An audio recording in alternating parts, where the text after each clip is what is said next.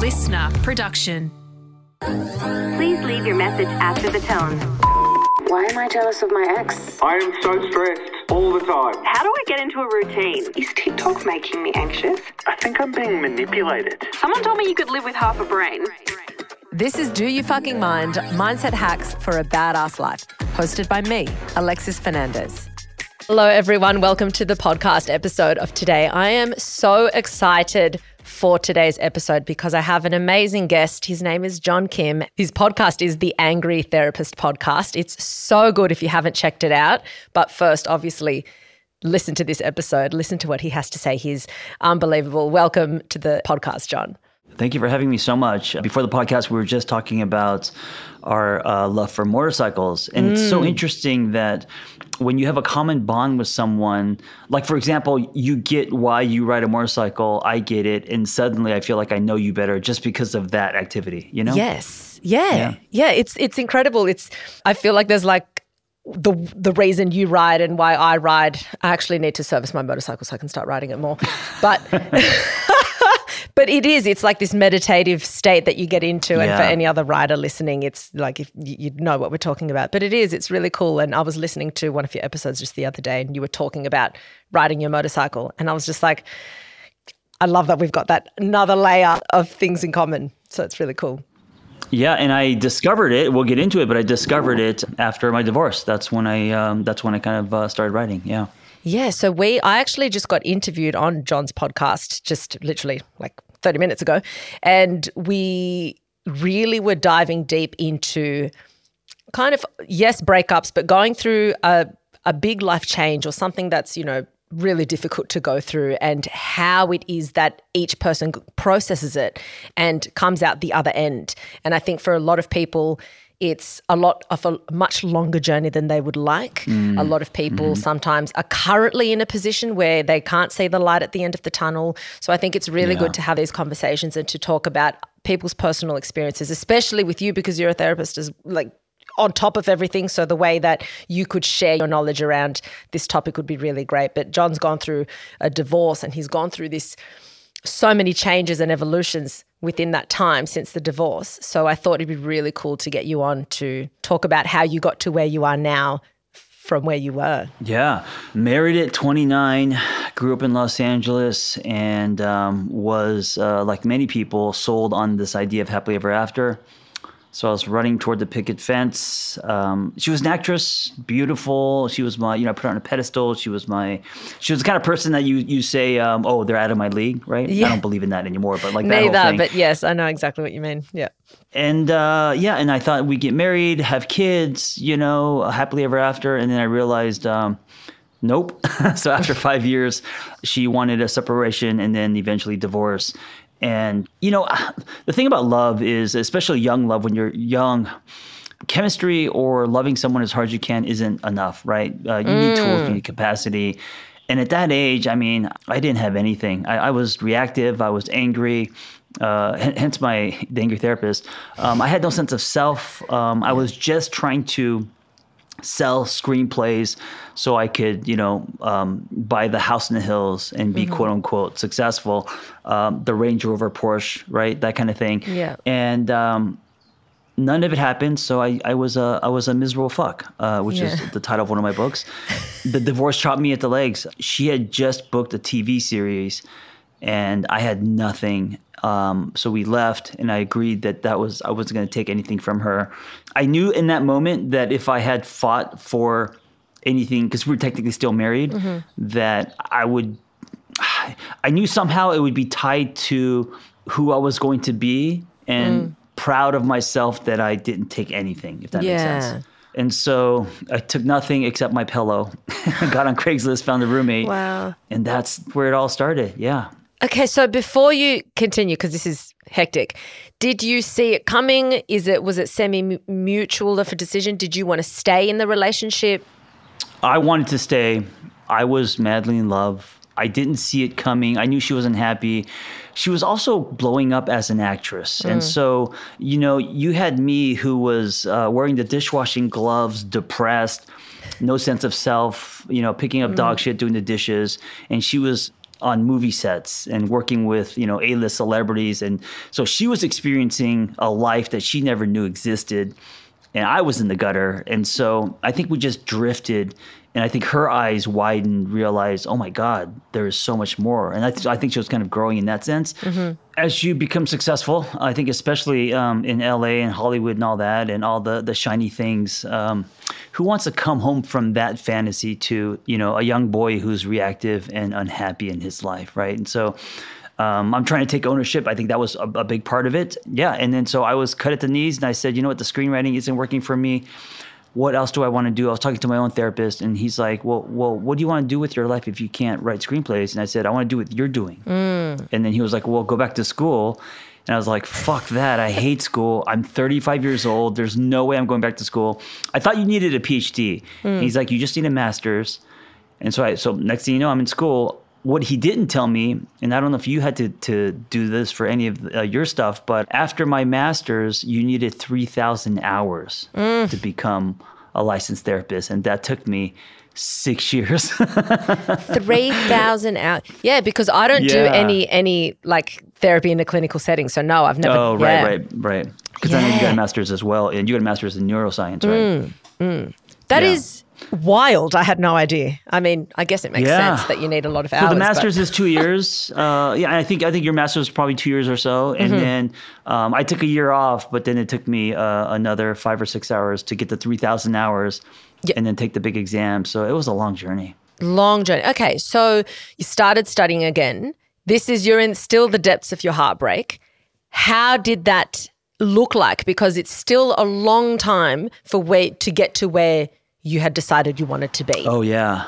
What was that like? It was kind of a vine, though, because I had somewhere to go. You know what I'm saying? So I had to get up every day. This is, you know, before Zoom, before the pandemic. This is, I think, 2010.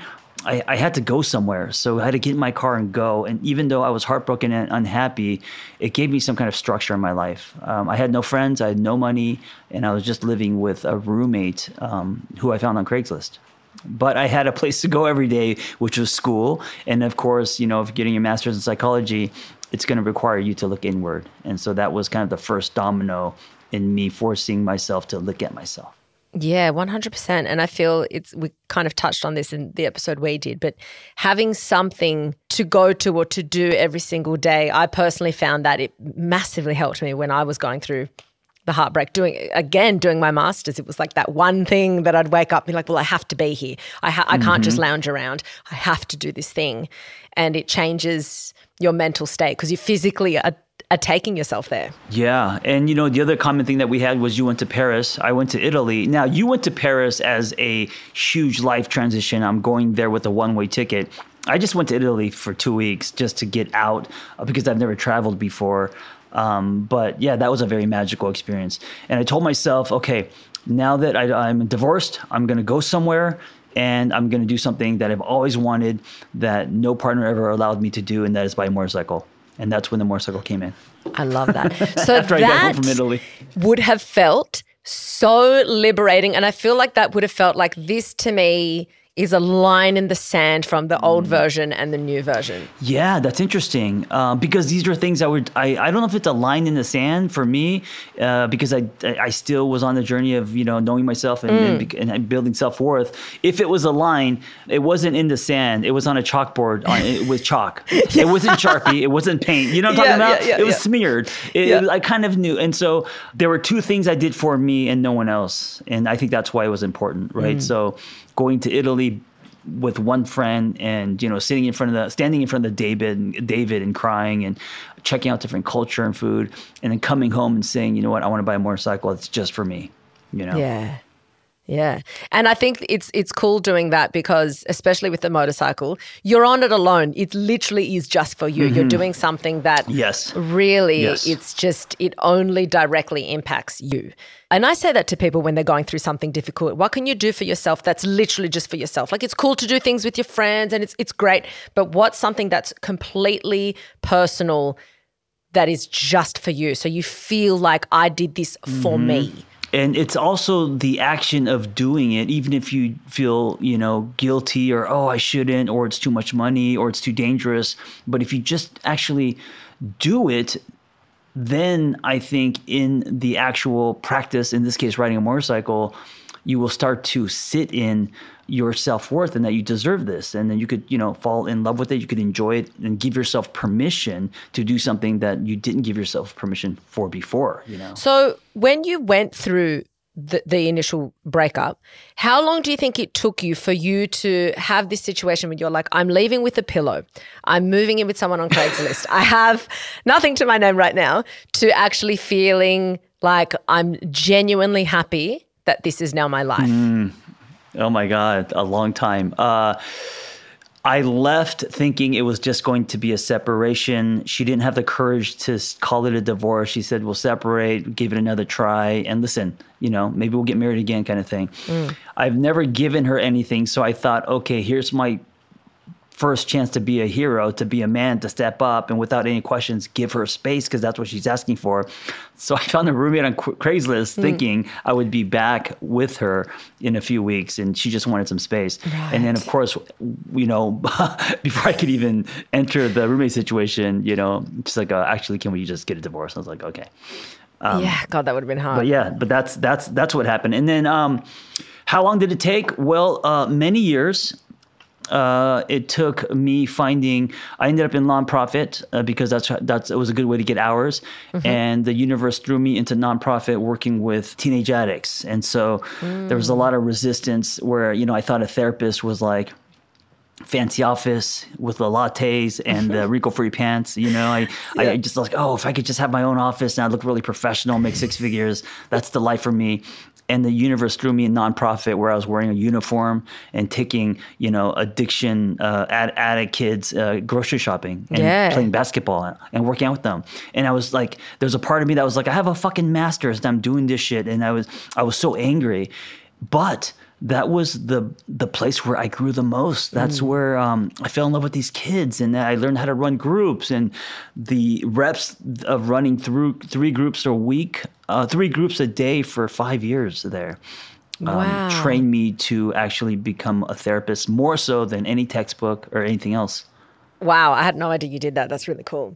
So you did that. You're doing this. You're like, I fucking have a master's. Can't believe I've got to be here. Obviously, you learned to, like, you know, adapt to it and evolve with that. Is that when you started really being like, okay, did you know straight away that it was what you wanted? Because obviously there was a bit of resistance to the work you had to do or the hours you had to put in. Were you always like, yes, this is still me? No, it didn't feel like me. I thought I was in treatment. I also was very, very lonely. And so this was when blogs were big. So I decided to start a blog, and my friend said, hey, there's this thing called Tumblr. You should just start on there. And so I created a blog and I called it The Angry Therapist. I thought it was kind of funny that a therapist was angry. I love it. And I just started, it was just a journal, a personal journal that I just hit post on every day. Didn't think anyone would read it. And then that caught on. And this was before social media, before Instagram, before Facebook. And, I think I don't know, I got like 60 or 100,000 followers on that. Wow. Yeah. And so back in the day, that was like a big deal. That's a big deal, yeah. I realized other people were going through broken hearts. And so it went from me blogging to getting emails. I'm sure you get tons of emails. And then them wanting help. So I started doing sessions. And then I got on my motorcycle and I started meeting people at coffee shops under the umbrella of coaching. And because as a therapist, you're not supposed to, you know, do that. So I said, okay, well, fuck it, I'm a coach. And I went on walks around this lake in Silver Lake in LA. I met him at coffee shops. And that's when I found my cape. So that's when I was like, oh, this makes me feel alive. So the nonprofit was medicine for me. It was treatment. It was needed. But I kind of felt like Clark Kent pushing a mail cart, right? And then when I went home and I started blogging and started meeting people in coffee shops and really started working with people in kind of unconventional ways, I felt like Superman. I felt like I was, okay, this is my strength, you know? This is what I love. I love this about your story because I think a lot of people think I need to identify what I want, and then when I start doing it, it's it, and I love it, and it's done. But so often, for me, for you, for a lot of people that I speak to, it's this. As you're growing, working towards something, it's pleasant, it's unpleasant, you have to do it, you're going through it, and then because of all that work, something clicks. And then you think, You would have never started that Tumblr had you not done all this work prior. You would have never started these walking meetings with people had this not happened. So it could have never manifested into what it is now if you hadn't done that. Yes, and that's proof that a lot of times things are happening that we're not aware of or that we want to happen, and then things are happening under our nose, and then we connect dots and we're like, oh, this is what it is. You know what I'm saying? Because my idea of a therapist was like the khakis, the silver balls, an office. But to me, that would be torture. But back then, I thought that's being professional. And then what really happened was me getting on my motorcycle, jeans, T-shirt, and meeting someone at a coffee shop. So very, very two different things. But if it wasn't for a blog, I'd have went down that road of the classic therapist. And I think I would have been really unhappy.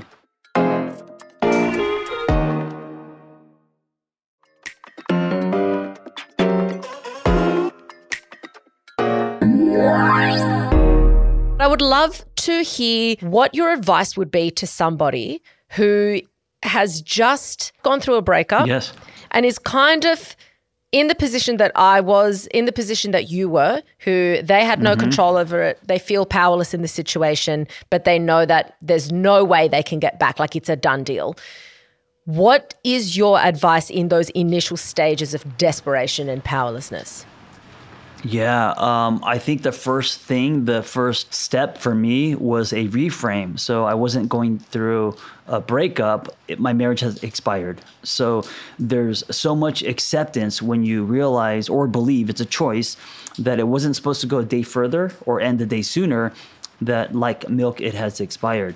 Now, for many people, that may sound ridiculous and may not make sense. But for me, I had to believe that there was something greater happening and that wasn't meant to be forever. And so that played itself out. That has expired. So that was step one, is that kind of reframe. And then, of course, step two, cutting the cord, creating a healthy distance. You know, I was very lucky because I didn't have the strength to, but she drew the line in the sand, right? Yeah. She drew with Sharpie, not chalk. And so that forced me to move on. Now, if she didn't draw those lines, and this happens a lot in breakups, there'd be round two. I would be, it would just be like peeling scabs, multiple rounds, and eventually same conclusion. It's just more pain dragged out, right? And so creating a healthy distance, if you know that this is over and that relationship has expired, cutting the cord. So not following social media, not emailing, not going on coffee dates.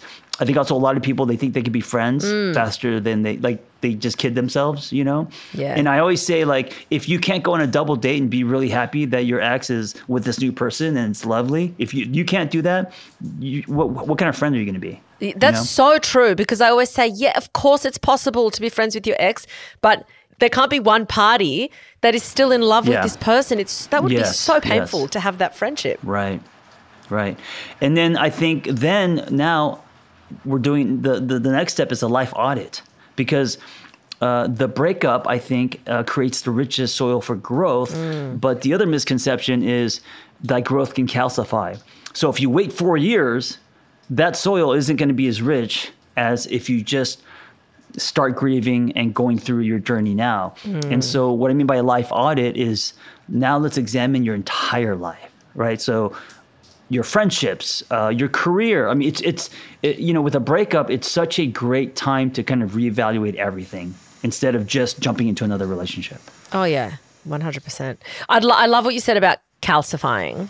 If you wait too long, can you go deeper into that? I think a lot of people after a breakup, because they're alone, they want to jump on the next lily pad. They want to get into another relationship as fast as they can. So they're suddenly on apps, they're swiping, they're trying to connect. And if you do that, the growth that you could have had from examining the black box, from looking at what happened, taking ownership, all that stuff that takes time, that kind of disappears, because now you're in another relationship and you're loving someone else and you're bringing all your unhealthy patterns and who you were into this next one. And so that growth, that opportunity to grow, has calcified. You know what I'm saying? Yeah, 100%. I totally get that. And I feel like a lot of people, they miss an opportunity to be the source of their own healing or the source of their own happiness. And they end up because you're heartbroken and you're desperate for this distraction instead of going inward and doing the hard work. They see someone else and they think, oh, but I'm so excited. I'm happy now. I'm happy. This person's, oh, you know, they came into my life at the right time, which at times works for some people. But I think for a lot of people, you've missed this opportunity. You're thinking that they're the source of your happiness when in reality, they've just distracted you from the pain. And then these issues will likely arise again, but later, once the honeymoon phase has kind of relaxed. Yes. I mean, you know, with your story, didn't you end something or someone ended something and then within 2 weeks later someone was engaged? Yeah. One of my exes, after the second big breakup. Yeah, they're engaged. Yeah, so like 2 weeks is not enough to grieve a relationship. And so that's a great example of someone just jumping from this to something else way too fast, I think. Yeah. And I don't know how they are now, but I don't know either, I think but he missed, you know, all the best. Yeah, but all the best. Yeah. But missing the opportunity to reflect and grow and own some stuff 100%. And look itself, you know? Oh, totally. And I feel like there's a difference between pain and suffering. And I think with pain, that's the stuff that is inevitable and that's the stuff you should look at. And the same as grieving, you know, if you have a loss, whether it's in a relationship or a person or any kind of grieving, I think you should give those emotions attention. I think it's important to feel those things. But suffering, you're just pulling yourself back into that hole again and again and again. Yeah. And it's a choice. Yeah. Yes. It's like the difference between a fixed mindset and a growth mindset. It's a difference between being in victim mode. Oh, massively. You know, can you talk about that? Because I know you have spoken about that before, being in victim mode. Yeah, I think, and listen, we are victims in the world, meaning there are things that happen to us that are beyond our control. You know, there's accidents. I don't know, we get eaten by tigers. People cheat on us. There are things that happen, right? But the mindset, if like, for example, there was infidelity and then your programming is just, oh, someone did me bad, someone cheated on me, it's going to be very hard to go back and take ownership for anything. And so it's hard to really not let you create your own prison, you know? And then also it's lined with some resentment, anger, you have a chip on your shoulder. And so like, who are you going to attract, you know? And then you also now are going to love with fear. And we should all love with caution. We don't want to get hurt. But you're going to love with fear and suspicion. And it's just not a good position, right? And so to pull yourself out of victim mode, to say, okay, yes, that person blew this up. What was my piece in this? Because you're 50% of any relationship. And although you didn't cheat on anyone, maybe you didn't express yourself. Maybe you went to like, maybe you loved kind of around the person, or maybe you didn't express your needs or how you wanted to be touched or whatever. But there is something, because the dynamic of a relationship requires two people, right? Yeah. And so what was your contribution? Even if it was just something small, because I think that's when you start to pull yourself out of victim mode and then embrace it, accept it, and then you'll kind of realize, oh, maybe I dodged a bullet or it wasn't a good fit or whatever, you know? Totally. And with me, when I look back at, you know, one of my relationships, one thing that I can definitely say is, you know, I saw a lot of red flags and I did nothing about it. Right. I chose to ignore it. But in reality, I knew they were there and I excused every single one. And when it fell apart in the way that it did, I could be like, oh my God, I can't believe this happened. But really, I could believe it happened because I was seeing this pattern for a long time. I just didn't want to see it, so I didn't acknowledge it. So that's taking ownership, knowing that you ignored red flags. That's totally taking ownership for that, you know? Yeah. Because you played a part, you know what I'm saying? So it pulls you out of the air. When it comes to victim mode, I also feel that when you say I'm the victim, a true victim is I had no power and this was done to me. So I was the victim of a car accident.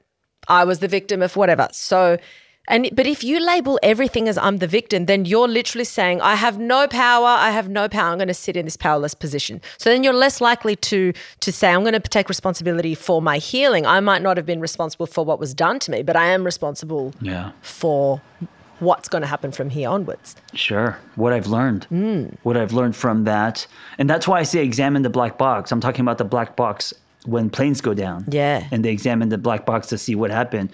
It's not about blame. It's about what did I learn about myself, about the relationship? How did this go down and what can I take away? So when I meet someone else who I feel like I deserve, I'm bringing more to the table. Because if not, then your inability to see red flags, for example, you're just going to roll over into the next relationship, you know? Yeah, that's so true. When it comes to relationships, you are in a relationship now, yes? Yes. Do you feel like, because I love something that you said earlier in this episode where, or maybe it was in our episode, but you spoke about love not being enough. And I talk about that as well, because I think there's so much more for a successful relationship than just love. And I think a lot of people fall into the trap thinking, but we love each other, but there's so many dynamics within it that just don't work for both people. And they hold on and hold on until just it can't go any further. So what do you think are some of the key components for a successful relationship, or what can be things that people can start to look for in the other person, whether it's questions they can ask them or whether it's behaviors that they should be looking for to help them know if they're compatible or not? Yeah. So I'm in a relationship. I've been with Vanessa for 6 years, and she's also a therapist, which awesome. Which can make it also challenging, but also make it great. Yeah, I love that. And we're very different. We're very different. Different love languages, different attachment styles, different everything. But I mean, not everything. Of course, we have common, you know, values and common interests and stuff. We're both therapists, but because of our differences, our ability to look at ourselves, and I think this is where most people, because there's a lot of pointed fingers when it comes to relationship, right? So what is the piece that you should look at? What is the piece that you should own? So if two people are doing that, then it flips the magnets back in that it doesn't matter how different you are working on evolving, growing yourself and the other person too as well, which I think produces a lot of relationship glue. And this is how you build something. Most people in relationships are like, well, you need to change that. You need to do this. You know, and if you have two people pointing fingers, then the relationship, I mean, the magnets flip the other way. And then, of course, there's anger, resentment, drift, and all that. So looking at self, because we're always growing, evolving, changing. I'm not who I was 6 years ago, and neither's Vanessa, right? And then talking about the inner journey, talking about what's happening inside, so people aren't blindsided. You know, you were blindsided. Yeah, right? Totally. And I think a lot of conversations, I think a lot of people might wait for an argument, and then they'll just unleash everything that's on their mind that's completely irrelevant. Throw chairs, right. Yeah, but to be able to have a conversation when things are fine about something that is playing on your mind, I think a lot of people think, oh, but we're good now, so this is just not a good time. But I think it's the best time because you're calm, you're happy with each other, you're nice to each other, and it is an opportunity to talk about things. I don't think we're taught how to express our inner, I think it's harder for Vanessa, but I think as we grow up, no one creates those spaces where we are like, well, how do you feel? What's going on inside? Like, I don't think people hold those spaces. So then we become adults and we're trying to have these relationships and we're supposed to tell people how we feel. And it's a muscle we've never exercised. So it's very difficult, right? Yeah. I talk about this concept of loving with someone instead of around someone or at someone. So if you're loving at someone, you're controlling, you're grabbing, you want them to be someone they're not. If you're loving around someone, you're not speaking up, you're not telling people what you need, you're just, the whole eggshells.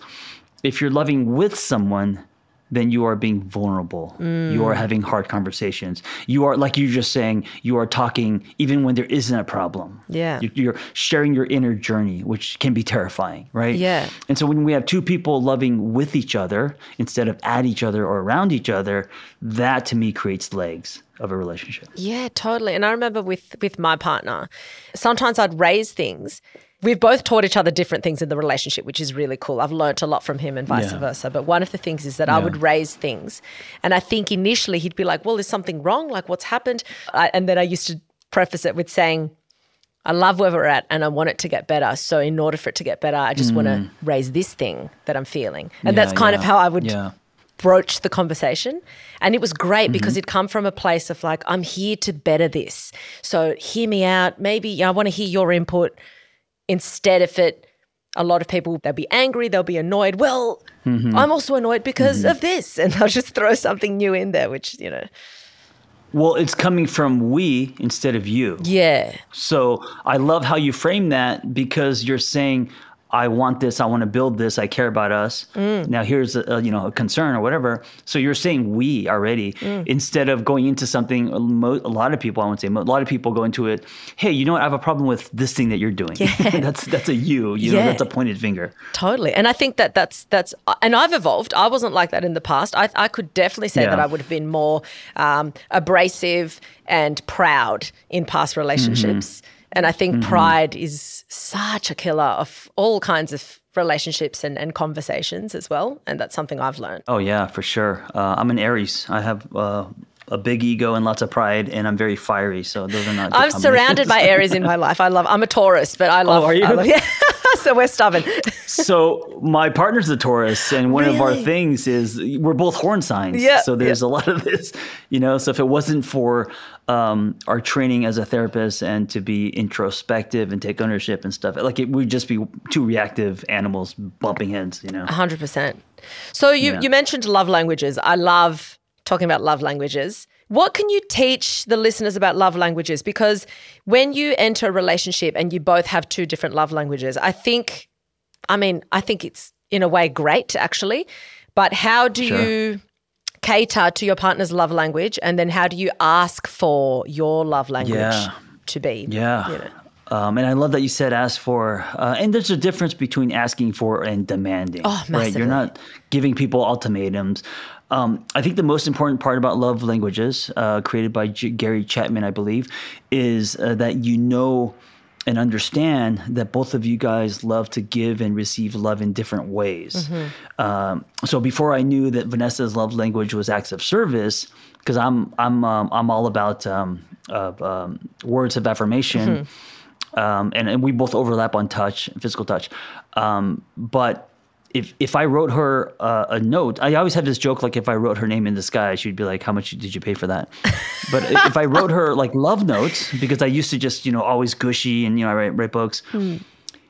I mean, she might think it's cute, but it's very different than if I like did the dishes. Yeah. Or if I brought dinner without asking her and gave her her favorite meal, that would... For her, that would mean a lot more as far as, oh, you love me and see me, understand me, than if I wrote a long poem, lovey-dovey poem about how we connect in the bedroom. She would be like, oh, this is cute. That's nice. And also, I have expected her to hit the ball back and then judged her if how she loves me is through service and not through words. Do you know what I'm saying? Yeah, so I could ask, but I also have to know that how she's wired is different than how I'm wired. There has to be some understanding of that, you know. You can't expect your partner to be a mind reader. Sometimes, I think it's important to know what your own love language is. I think a lot of people maybe haven't really sat down and thought, what do I actually value the most? But then once they do know what that is, to communicate. It's okay. I think, it's so romantic when someone just, you know, does something for you without you asking. But for a lot of the time, like you said, because they're different things, someone probably is doing that, but you don't see it because it's not what you deem to be the romantic gesture. Yes, it's like you're putting weight on something that's different, and that may not be fair to the other person. Totally. So what would you recommend for people that have extremely conflicting, like very, very different love languages? Do you think that it's kind of like a meet in the middle thing? How would you navigate that? You know, the big word that comes to my mind is effort, you know, and it shouldn't be based on what I believe. It should be based on the individual. So like, for example, Vanessa knows my love language is words of affirmation. So it shouldn't be based on what I demand or want. It should be based on her stretching herself and what's comfortable for her. So maybe that would look like, oh, I will, you know, text them a little more knowing that it means something. Or she actually says that she puts notifications reminding herself to write something nice for me, right? So the effort, I think, is what's important, not the actual what they're doing, because now we're talking about expectation. Now we're talking about, you know, because they're not meeting your expectations, you know, does that mean that they love you less? No, you know. Yeah. And it's hard. I mean, I'm guilty of expecting. I'm guilty of you know, judging someone because they're not loving me the way that I would like them to love me. Yeah. And I feel like with expectations in general, I think it can be pretty challenging in a relationship. And like you said, like I think it all ties back. If you haven't looked at the black box, if you haven't done all of that, then you might have all these expectations of what you're used to. Some of them are probably maybe unhealthy. And then you're layering that onto your new partner or when you start dating someone. This is where we get into the comparison trap, right? And I'm guilty of this, comparing who you're loving currently to previous love experiences and saying, well, they loved me this way. Why can't you love me like that? Yeah. But they are not them. And that's not fair to the partner. No. One thing that I've heard recently from some of my friends is they will look at someone new that they're dating. This is specifically with a couple of, like maybe two of my friends recently, where they dated someone who, it was quite a volatile relationship on both ends, just not really healthy. It ended. Then they're dating someone who is really calm, really respectful. And they're like, they're just so boring compared to my ex. And I'm like, is it boring or is it just not volatile? Or is it healthy? Right, exactly. Sure. And you know, I talk a lot about swimming past the breakers. And I think there are phases in a relationship. And after the honeymoon, when you start to notice this is a real person and, you know, they leave their socks on the floor and they leave the toothpaste cap off and there's things that start to annoy you. And you got to swim past all the activation that comes up, because a lot of people, because we trigger each other constantly, past that, sitting with that, working through that is where you start to build a relationship.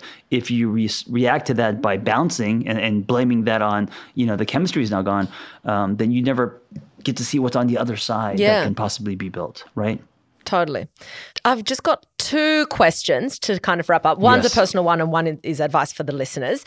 So the personal one was, when did you get to a point in your life? At what point did you get to a point where you felt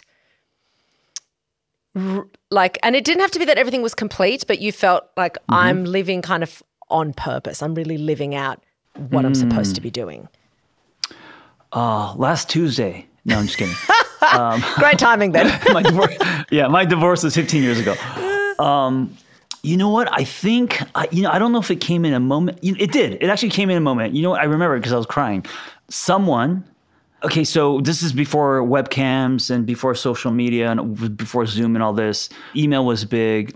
Someone emailed me their situation and I had a lot of time on my hands. So I gave them like a 3-page response on what, you know, some advice.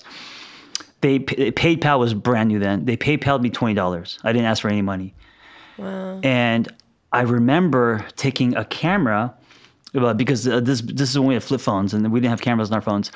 And I recorded myself and I said, if you don't make it about you, God will.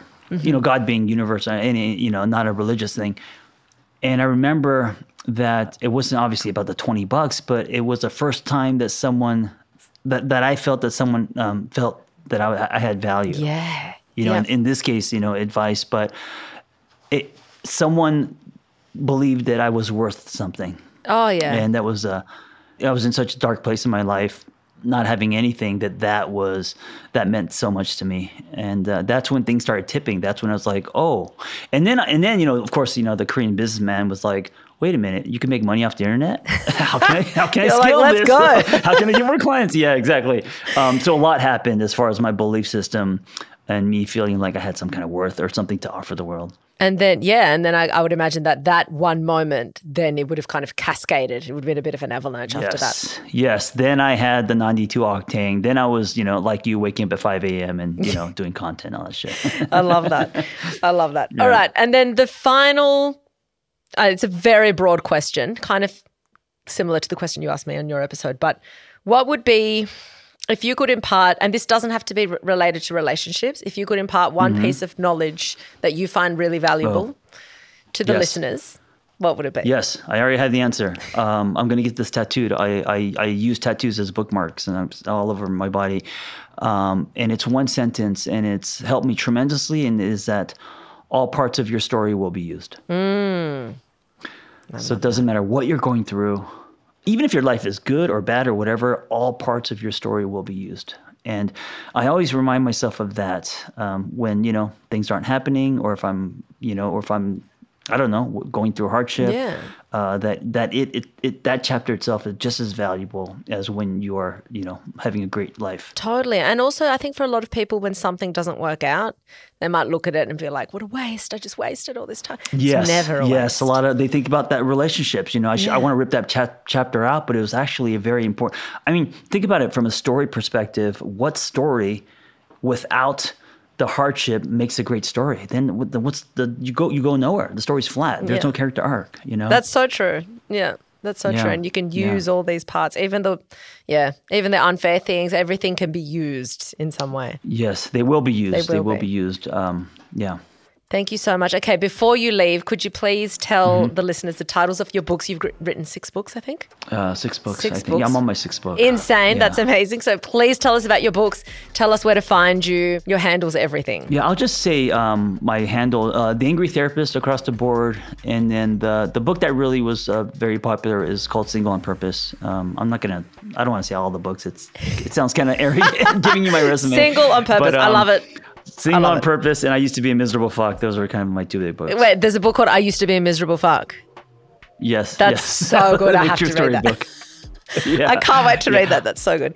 Thank you so much for your time. That was a great conversation. I really enjoyed that. And I know the listeners would have. Thank you for having me.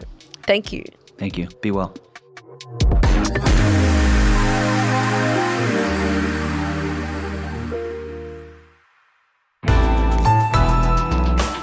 Listener.